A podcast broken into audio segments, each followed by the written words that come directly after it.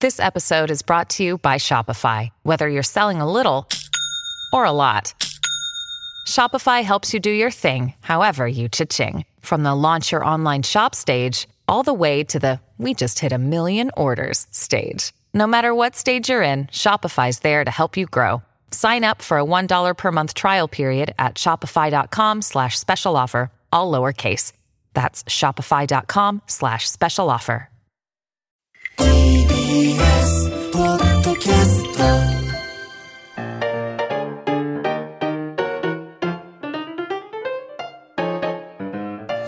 午前11時を過ぎました TBS ラジオ土曜ワイドラジオ東京ナイツのチャキチャキ大放送さあここからはゲストコーナー東京よもやま話今日のゲストはオリンピック金メダリストで、世界陸上アジア大会スペシャルキャスターの高橋尚子さんですよろしくお願いしまいす。らっしゃいました高橋さん、はいはじめましてなんです。はじめましてですよね。よろしくお願いします。とても楽しみにしてました。いやいやいやいやもうねこちらこそテレビで、はい俺見たからね、テレビで生で。うんいやいや見たよ、見たな。だって見たわ俺 めちゃくちゃ見たわ金メダルの瞬間、俺生で見てたか見たら。わ見ましたよ。みんな見てたよ国民中見てたんだあれは涙してましたよね。ありがとうございます。朝早かったんですよね。いやそうっす。すかでもね、やっでもぱあれはシドもニーうだからね記憶に本当に残ってるね。ね本当、ね。そそして今日はねデミちゃんと久しぶりにデミちゃんと久しぶりですよねなんか名刺そうなんですよがあ私あのニュース2-3でずっと一緒になっていましたし、あの世界陸上とかオリンピックとかもご一緒させていただいていたんでなっておりました。いやでも久しぶりに会ったんですけれども顔つやつやで全然変わってなくてびっくりしましたびっくりした若っ日が経っておりますよ。い清や水さんもだってマラソンやられたりしたじゃないそうなんですよそれも高橋さんの影響です影響もあります。いつかあマ本当ですかラソン走りたいですって言ってて、ご一緒してる時はちょっとガッツがなかったので、できなかガっッたツありましたよいやめちゃめちゃガッガッツツありましたあったすデミルさっんごいありましたうんガッツしかなかったけいや走られたんですねど。そうなんですよ。そうマなんだラソンチャレンジして、うこれをね、もうキューちゃんさんは何何百回何千回と走ってるのかと思そうと、うだよねもうもうリスペクトの念がさらに燃え上がりました。えナイツとお二人ん。は我々いやいやもはうもう。マラソンやったことなないんかねトレーニングしないで一回ね、ふざはいふざけて100キロマラソン僕やったんですよ。本当ですかそしたらまたまたのとこから血出てきちゃって、あの擦れちゃって。服に擦れちゃ擦っれちてゃってそれでもうキロはねあとな70キロぐらい歩いちゃってあああまあそうだねすごいです一よね。日歩い70ただけだよねあれの2日かかったけどね2日間かうん、やっぱトレーニングしなきゃダメですね走り切ったんですねでも、まああ歩いてね歩いてでも、うんすごいですよ。初めて褒められましたよこの方いやすごいですよ。大学時代のねいやあの、私、うん走ったら2時間やっぱり20分ぐらいじゃないですか、逆に5時間とか6時間とかかけて走る人ってすごいなって尊敬しますし、うんさらに歩いてでも長い時間かけてあの走破といいますか乾燥する人の方がすごいなと思い ます、いやまあ生放送も今日3時間45分突っ走ってますいけどやいや走ってないですからずっと座ってるだけですけどねいやいやいやいやすごいですよ尊敬しまねすああいやありがとうございますねえもう皆さんご存知知とは思うんですけれども改めてじゃあ高橋さんのプロフィールご紹介したいと思います間違えて小出監督のプロフィールとか入っじてゃないです。あはれいですよね間違いないですから。えー高橋さん、岐阜県出身の、えー現在51歳です、えー中学生から本格的に陸上競技を始め、高校、大学で活躍し、名指導者、小出義雄さんが監督を務める実業団に入社されました。実業団時代に本格的にフルマラソンに挑戦。2回目の挑戦となるに、えー98年の名古屋国際女子マラソンで初優勝。2000年、シドニーオリンピックでは金メダルを獲得し、国民栄誉賞を受賞されました。2001年のベルリンマラソンでは、女性として初めて2時間20分を切る世界記録を樹立されました。2008年に現役を引退、えーイベントなどを通じて走ることの楽しさを伝える傍ら、えースポーツキャスターとしても活躍、来月行われるブタペスト世界陸上と9月に行われるアジア大会のスペシャルキャスターを務められております、はいといようろしくお高願い橋します直子さこの岐阜ってなんかそういうあれなんですかこう陸上が向かいあ盛んなさ盛んなとかってあるんですいいかや全くないと思いまあ全すくないでねす。かはい、ただとても自然が豊かで、おい食べ物美味しくて、人が温かい。まあこれはあのスポーツ選手が本当に伸びる要素がぎゅっと詰まったん場所だとは思います。すそうですか、はいへーいいところですとても高橋さんがこう陸上をやろうと思ったなんかきっかけってあった、あの部活動って皆さんも中学校の時に入ったと思うんですけれども、うちの学校も必ず入らなきゃいけなかったんですよね。うんはいまあその時にあの陸上部を仮入部に行った時に、ん真新しいものというか初めて見たものがたくさんあって、例えば靴かスパイクってあの針みたいなのがついていて、うんうん危険な靴を履いているのに驚いたことと、あの用意スタートの初めのスタートがこう立ってスタートだったところが、中学校になるとこうスタスタンディングかクラウチングになっうんはいてはいブロックがあることにあーあれは何だろう一番驚いたのはう同じぐらいの年代の人が鉄砲を持ってスタートをしている時にああ警察ドラマの鉄砲みたいなのを鳴らせるんだと思って、あれを鳴らしたいと思って入ったのが最初です。全部いちいち好奇心がもう湧いたんですね。あだって他のクラブだってあるじゃない ですかバレエだったらこういうなんかさうんサポーターこんなのつけるんだとかうんでもバスケにも見に行ったんですよ、ん興味があっはいてはいは。でもあの小学校の時よりも皆さんうまいなっていうのは感じたんですけれども、やっぱりそうやって初めて見るものっていうのがあまりなくて、とにかくあの雷管って呼ばれたスターターピストルを鳴らしたいと。あれあれに食いついたんですかあれに食いつきましたね。なんか刑事ドラマとか好きだったんですか刑事ドラマ好きでしたね。土曜ワイド劇場とか、TV75 とか、やっぱ世代なので、世代まあ見てま したね。ピはスい。トル本に興味持ってるんですよあそうなんだそのスターターピストルに。かっこいいなと思じゃあっ G て。メン75がなかったらなかったら金メダルも取れてなかったかもしれそうないですよ。はい。もう。きっかけでしたね。高橋さん、ならず側ではないですもん面ね。白いよねでも、後にね同じぐらいの選手たちがやっぱり、こう、カールガールで鳴らすんですよ。そうなんですはい。ね。へスターートダッシュの練習をするのに。スターター役はみんなやってたんだ。そうなんです私もあの、マラソンのイメージ強いですけれども、うんはい中学校の時は 800m で、うん 4×100m リレーのメンバーでもありましたし、200m にも出ていたので、短距離だはい、ああいうダッシュもよく入れてたんですよね。ね。他のスポーツとかもうんやっぱりできるんですか、水泳とか、んなんかこう競泳とかできないですね。ああできないんだの、マラソン選手って本当にどんくさい人が多いというか、あの、あ本当でんますりか器用な人が多くなでその中があーなんかゴルフやったりとか球技やったりあんまり球技とかは本当にうんあまり得意ではないですね、あの逆にバレーボールとかだと受けなきゃいけないのに、んはいはいこう痛いのが嫌なので、うんドッジボールみたいに避けちゃうっていう、避けるなーとかって言われな がらですね、梶さん避けちゃダメじゃん梶さん聞いてますかアメトーク年いや末出るか運動神経悪い人ねで悪い芸人なわけないでしょプール水泳はいは早くはないんですけど、うんマラソンで走れない時は心肺機能をこう低くしないために、はいはいはい持続するために6000メートルとか、そういうのは泳ぐ泳ぎます。プールではい、もうひたすらこうずっと、ただあの私たち体脂肪うんが試合の時とか4%とかって低いので、浮かないんですよ。ああそうのか深海魚みたいにあプールの下にこう沈むので、はい、そうか沈んでしまうのでそうなんだあの足を使わずにうんビート板をこう股に挟んで腕だけで6キロとか泳ーへーまあでもトレーニングにこれはすごいトレーニングだプールやるんそうですねはいもうぐったりしますもんぐっねたりします。えあそうか体脂肪4パーだとはい、深海魚になるんですよ。深海魚になっちゃうえうんこうなんか体型的に僕のイメージなんですけど、こう長距離の人ってなんかちょっとほ細いイメまあまあージそうでですね短距離の人はなんかこうがっつりみたいな感じでやっぱりそれはそうですねなんとなくこう子供の頃からそういうふうにななそういうわけじゃないそういでうわけす。じゃないはい、あのもともとは普通の体型、まあ両親を見ると、うちの父親が今本当90キロとか100キロ近くはある。あのよく。マラソン選手でちょっと太ると私はい激太りとかって言っはていはいかなりこう週刊誌 で言われたんですけれゆうちどゃもん激太りってあのそうなんですよ。あったそういうあのねあったうん両親の写真を上に載せて、はいえー私の写真を見たら、う痩せてる方がおかしいんだと。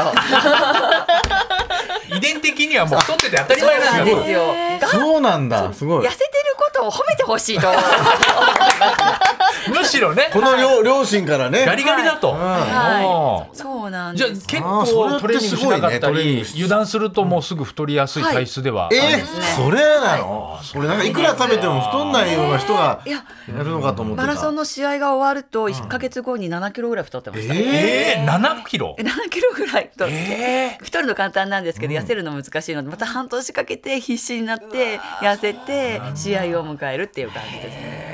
えー、いや余計大変ですキューねちゃんもあの藤沢さつきさんと同じやつに挑戦してもらったんですよあれびっくりしたよねあムキれムキのやああ向けつムキムキのやつい やあれいやあのね、はいあそこま筋私もあの腹筋は2000回ぐらいええ現役時代はしてたんですよね。ー、前回毎日。 でもあそう2000回って何分かかるんですか2000回でも朝1000回昼1000回でいやすごい朝1000回あのでうもん歯を磨くとはかいはい顔を洗うとかってそんなに負担に思わないですよね、これ習慣にして歯を磨く顔を洗う腹筋1000回っていう流れがいやないないないないいやいやいやなそんらなないならのないいくら講演会で言われても刺さんないですいやいや歯磨く感覚と同じになんないですよそんなその流れでやってしまえば全然大丈夫なんですよ流れ1000回でだかきならいねです週よ間で100回もとかわかるよ、まだね10回とかね、まあ、俺たち今10回でもきつい10じゃん回でもきつい習慣にならないそけどのな壁があるんですか100いけたらもう1000余裕でいけるよとかあの100回ずっと同じものをしているわけではなくて、お腹って大きいので、はい横にこうひねる腹筋とか足を上げる腹筋とかあ。あの10種類を100回ずつやるっていう感じなんですね。で、ダラダラするのが嫌いなので、音楽をかけて、んもう4曲ぐらいが終わるまでにはやってしまいます。ずーっとバーっとひたすらやり続け4曲かラブ2000も飽き るでしょそんなず毎回ずっとラブ2000でっとラブ2000まだにだラよブね2000で復帰やってるの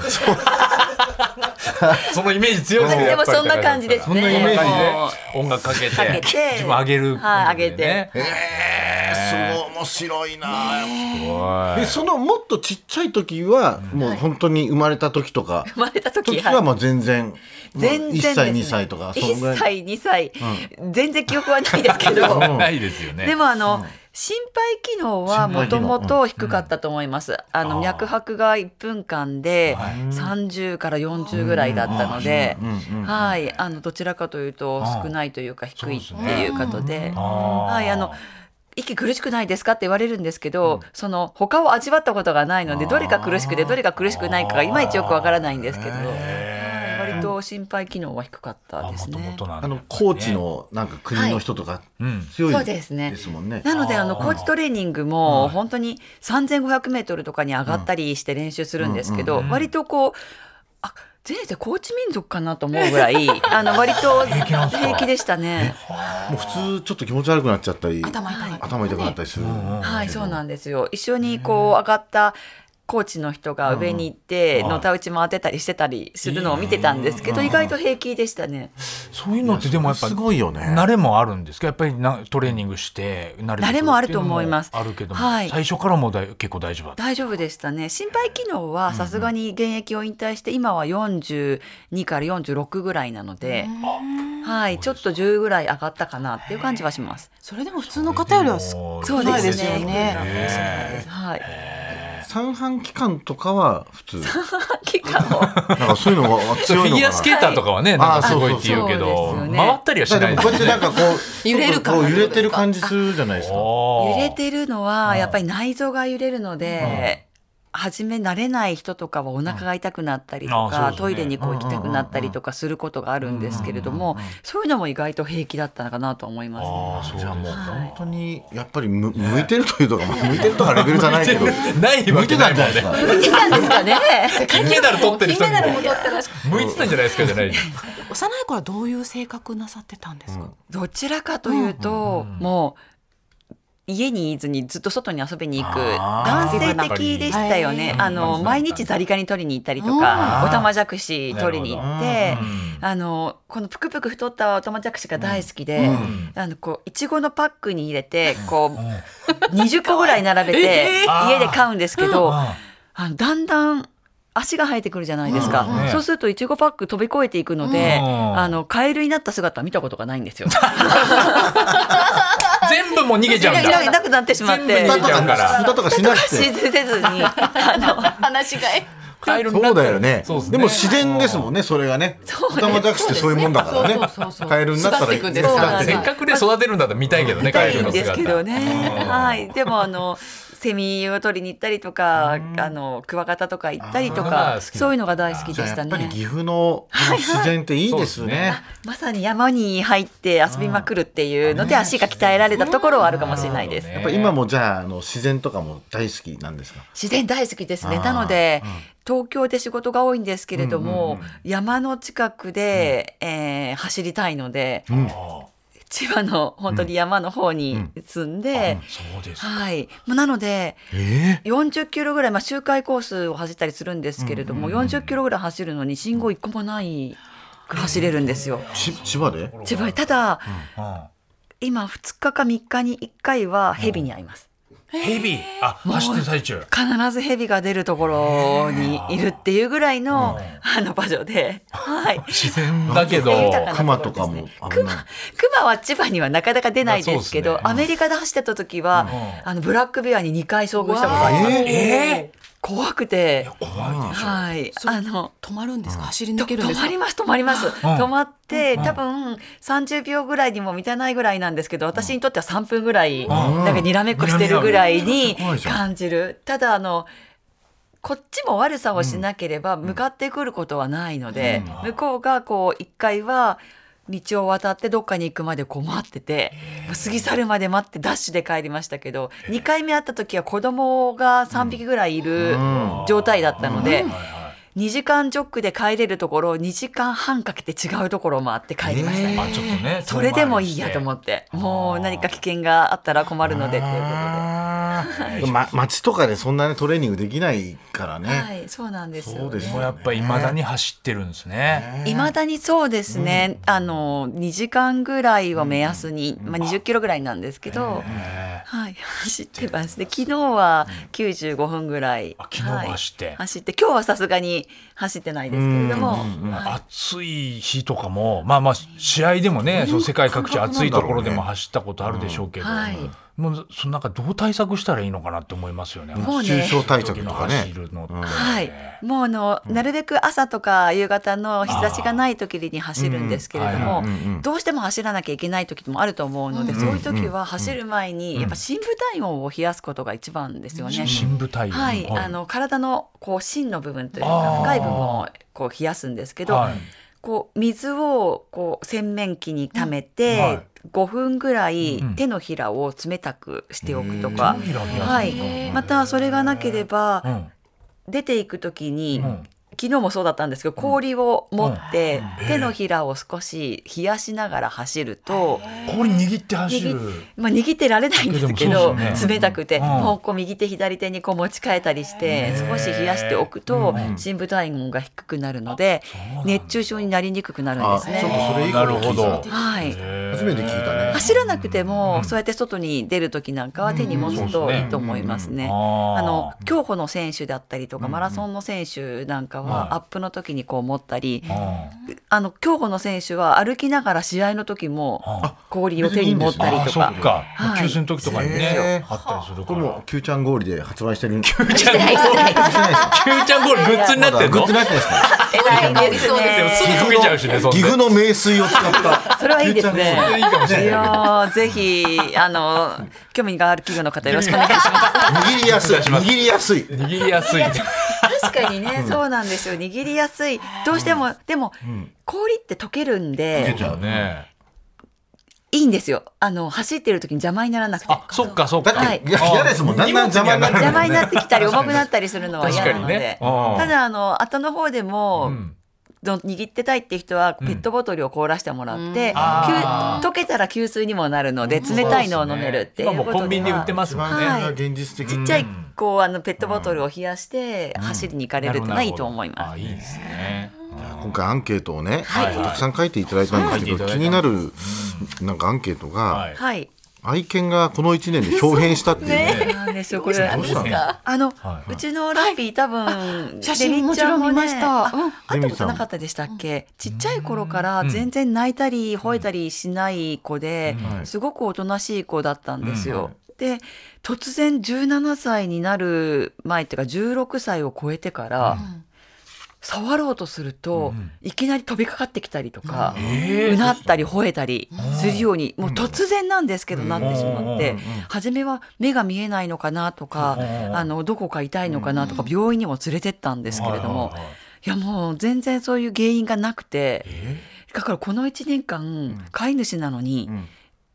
あの撫でたことも、あの抱っこできたこともないんですそよ。んな反に抗期みたいなことなんですか変わっちゃうもんすかい。やどうしてなんでしょうね本当16に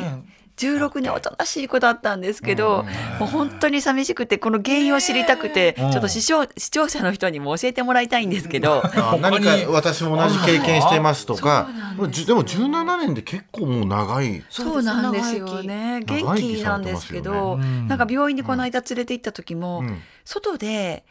こう不機嫌になったりとか、こう凶暴になることはあっても、飼い主になることはあんまり少ないですねって言われてです ね。ちょっとショックですね。ショックはいしちゃったんだろう。ただ家では本当に天下なんですよ。うんあの外に出たいってこう窓をトントンってすると、誰かがこう「はいはい開けます開けます」って言って、開けて外にトイレに行ってあげ、行かせてあげたり。こ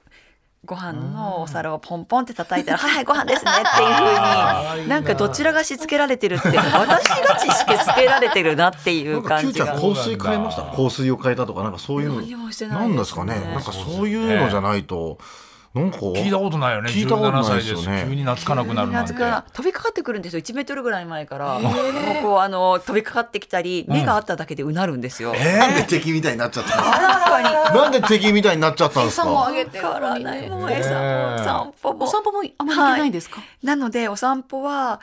階段があるので、そこだけこう抱いて下に下ろしたいので、あの、まあね毎回すっごいうなられて、うあの抱っこして彼の方が 下に下ろしてます後輩の抱っこしてきたので、なんか原因が分かってね解決できたらいいですねこの放送をね今教えてください聞いてる人がいたらそうですねもう送ってくださいぜひ旦那さんの方とかいらっしゃるのかしら、なんかいろいろなんかい携帯電話を落っことしたり iPad を水に沈めちゃったおりっちょこちょいですね、随分。おっちょこちょいなんですね結構そういうはいも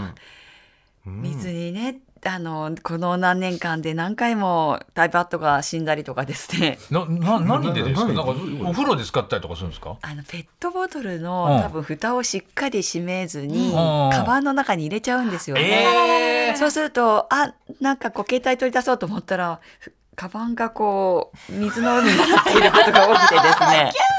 それはダメですなんかこう歩いていると雨も降ってないのになんか下にポタポタ水が垂れてて あれ雨かなとかっていや駅だから上になんかこう屋根もあるし雨が降ってるわけないのになんで私の前だけこんなにポタポタ水滴がと思ってパカって見るともう急いでこうトイレに駆け込んでうわーこう水をこう出すんですけどカバンの方にこう集中してこう iPad とか携帯をあ後回しになって休眠をするっていうことが多いですね。ちょっとね、俺助けるのが遅くなっちゃうしね。一回ぐらいのエピソードでそんな何回もしないであのすよ3回やりましたね。三回。はい結構なせっかちなのかなこれ蓋を閉めない閉めないで入れちゃうのはね。全部同じその水に使ったというかお茶とかジュースとかに使って携帯 iPad が休眠したのが3回あります握ね力。が弱いとかそんなわけない。あとはやっぱりこ閉のめられる1でしょ年でうん携帯電話 iPad を2回落としましたね。えあこのれ地地面に面ってことですかいやなくしたんですよね。でも今すごいのはあ NTT に電話をしてはい私の電話どこにありますかって聞くとあの場所設定してなくても教えてくれるんですよ。今あのあなたの電話は羽田空港にありますとかそれは GPS 的な一般の人もやってくれるんですか一般の人もやってくれると思います。 はい。おーそれで、はいなんかでまあもなんか、ね、危ないで盗まれたりしてそうなんですよ。ねなので、あの NTT の人に電話をすると、今こう外から全部停止しますかと。うん私でもあの携帯電話って暗証番号がそうですねあるじゃないですか。ロい9999でしょだってどうせやいやいキューやちゃんだからそんねなわけ安いのじゃないですよ。セキュリティ甘すぎる。甘い。 そのままっぽいです よね。その数。間違えましたでも、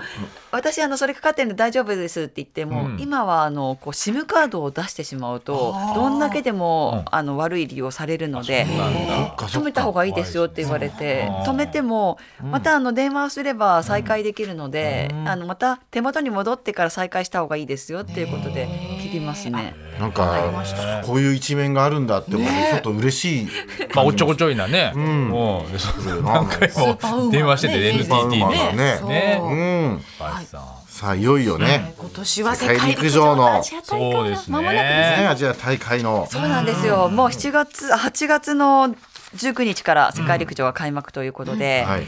いやあの今回も、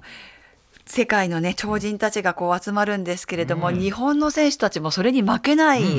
勢いと強さがあるんですよ。あそうですか。はい、特にあの山西選手っていう競歩の選手はい競は歩これまでに世界陸上2連覇してるんですね。すごいですよねあの3連覇をすると、あのボルト選手とかアリソン・フェリックス選手に並ぶ、いやもう本快挙ですね快挙です、それも世界陸上の最初の初日にあるんでです。もうじゃあまず見どころの一つとしてなるほどは競歩の山西選手が山西選手がここでバーンと日本チームを勢いに乗せてくれたら、また自分たちも頑張ろうっていう思いには絶対なるのうんうんうで、んその選手たち、他の選手たちもきっと頑張ってくれると思いますね。うんすごいな、えー今もう短距離だと今誰が一番速いのかな世界陸上の 100m 100メートルやっぱカーリー選手とか、うんカーリーだはい、あとノアライズ選手って、あの、カメハメハをする選手、あの大好きで日本の漫画が。ドラゴンボールドがラゴンボールが大好きへでー、そういう人いるんですねあの前回もね、あの勝ってはいるんですけれども、はい、あのカーリー選手の100メートルとノラライズ選手の100、200の対決だったりっていうね、あの日本の選手は若手の選手が今回きっとね出てくるんじゃないかなと思うのと、100メートルハードルの泉谷選手が、あのダイヤモンドリーグと言われる世界のトップ選手が集まる大会で今年優勝したりえ、 2位になったりしてるんですよ。ハードルではい、そうなんです。いなので、ものすごく楽しみですし、110ハーメドルにしては、110ですね、日本あの男子の場合、110ハードルとしては初めての決勝に進出する可能性はありますね、それだけでも快挙なんですけど、ものすごく楽しみ。楽しでみすね。はい、あの北口榛花選手のやり投げ、はい今回もものすごく勢いありますし、もう三浦選手の3000メートル障害や田中希実選手の、あの5000メートルや1500メートルと、本当に日本の選手も今すごく勢いあるんで、ぜひ楽しみにしてもらいたいなと思います。はい。ジョイナーとかも出るんじ ゃないですか懐かしいね出ないですか高橋さんよりブもブカブブカジョイナーは出ないですあかブブカは出ないですけれどもね、はい、それに変わった超超人人たちはたくさん出るそんういで。うあのジョイナーとか、まあ、ブブブカとかもなんか向こうでやってんですかね、こうメインキャスターみたいのああどうなんだろうねもうカールル引イスとか退さしたすごい人たちねカールねあルイのスとねか、ジさョイダーさんはもう亡くなっている亡のくなりましたと、あの、ブブカさんは今、あの、世界陸連のね、あ何やっのてんす、か偉い方になられているので、あえそうなんだはい。なるほどあの、どちらかというと、洋うん書の方で、そちらの方で、はい。もうでもそういうの結構だから今はもう高橋さんが引退してはいそういうなんか会場とかであったりもするんですかお互いキャスターになったりとあはいあのおか互いにキャスターになっているのは、うんえっ、とラドコウルフさんっていう私の当時うん世界記録を出していたマラソンの選手はイギリスうんでちょうどキャスターをしているので、うんああそういう場面に行ってそハグして一緒に話をしたりしますね。えーすごいその光景もねいい光景かもしれませんけどもねさあここからは今週のヤホートピックスということでございまして、 はいえーまあ何か何何でもいいんですけどね、まあ ちょっちょとっと今日っておきののお話もうねあればと思うんですけど、今日私すごくこれに楽しみだったのが、うんはい一睡もしてないんですよ。え 頭がだから全然回らないーんでね寝てないんですか寝てないんですよ。ななんでなんでなんででしょうね寝たくて布団には横になったんですけど、うん全然なんかこうちょっと楽しみで、今日これこれだけですかじゃいあやこれからね実は夜、あ昼の12時から夜の12時まで世界陸上の勉強会なんですよ。勉強会はいあの世界陸上のために、はいあの皆さんとスタッフと一緒にですね勉強をするっていう会がありまそしんなた。に長い時間やるんですかもうとにかくね、うんあの前回までのはい織田裕二さんがはいやっぱり同じようにものすごくたくさん勉強されてえーいってるのではいもう私もこう同じように勉強をしようということで,、で今日明日これから4回ぐらいえー勉強会をするんですね。であのその勉強会の合間を縫って、今日5時ぐらいからサカスの方で、えーなんかイベントサスケのイベントをしてるんですけれどはいも、おー合わせて世界陸上の、お告知をさせてもらいにお邪魔をするので、あのぜひあの土曜日でお時間がある方は遊びに来てくださえい。ーめっちゃ忙しいじじゃあもうゃんずっと TBS にいるんですか今日今日はあのこちらの方でずっとはいいや夜絶遅対くまそでいらいるののでそっちの方でしょ寝れなかったの勉強いがあやるいやいやいやナイツさんに初めて会うっていうのと本当にねただそれがあったからこれ朝決まっただけでまあまあまあ違ういやいやいやそれはしょうがないですよそれはしょうがないですけどそれはしょうがなデいミちゃんと久しぶりに会って、ねデミちゃんの誘いは断れない断れでしょないあのだってソチオリンピックでね、あの一緒に走ったデミさ中ん教えてくださですいよよすごいんですよ、だってみー一ち緒ゃんに走りたいって言って、はいはいあの誘われたのでいや行きましょう行きましょうってホテルの下行ったら、走るのにアグのブーツってわかりますマグのブーツああの、のあの太いやつでしょそうですおー太いもうもうなんかムートになってブるートンのうんあれできたんですよ。なんでだよええ走る気ねえじゃねえか走れんよのって思ったら、うんそのまま60分一緒に走りましたからブね。ーツのままでブーツのままで。いやそっち寒いのでスニーカー持ってってなかったんですよでも、あの高橋尚子さんと一緒に走れる機会なんて逃すわけないじゃないで すかいけるアグでいけるあぜひいやいやみんなびっくりして目点でしたけど楽しかったはい一生の思い出だねねそう走れたそんでのすよ時もね走ってらして結構連日、なのでじゃあ私もちょっと体を起こすために走りますって言って、アグの前にアグの前でね、はい、あアのグの前って言勢いよくできた人がアグのブーツで来るとは思わないんで、準備不足ですみませんでもその時に根性を見ました。根性見た優しい なお母さんそれもだ からあ褒めのてどっくだかさるからでどっかで入れられるかもしれないですねこの世界陸上のコメントどこで入れんだよ使えない使えデなビいッドさアんグのブーツ来たー名ーア言グみたいになのブらーツない来かたらーっつってさ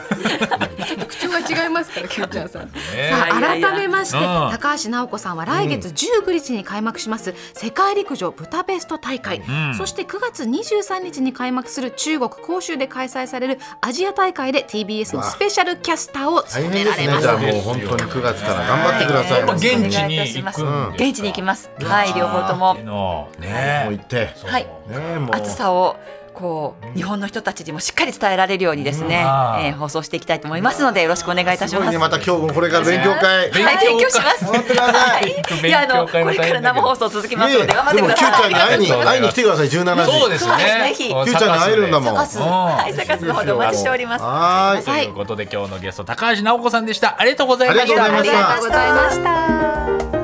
TBS ラジオ土曜ワイドラジオ東京ナイツのチャキチャキ大放送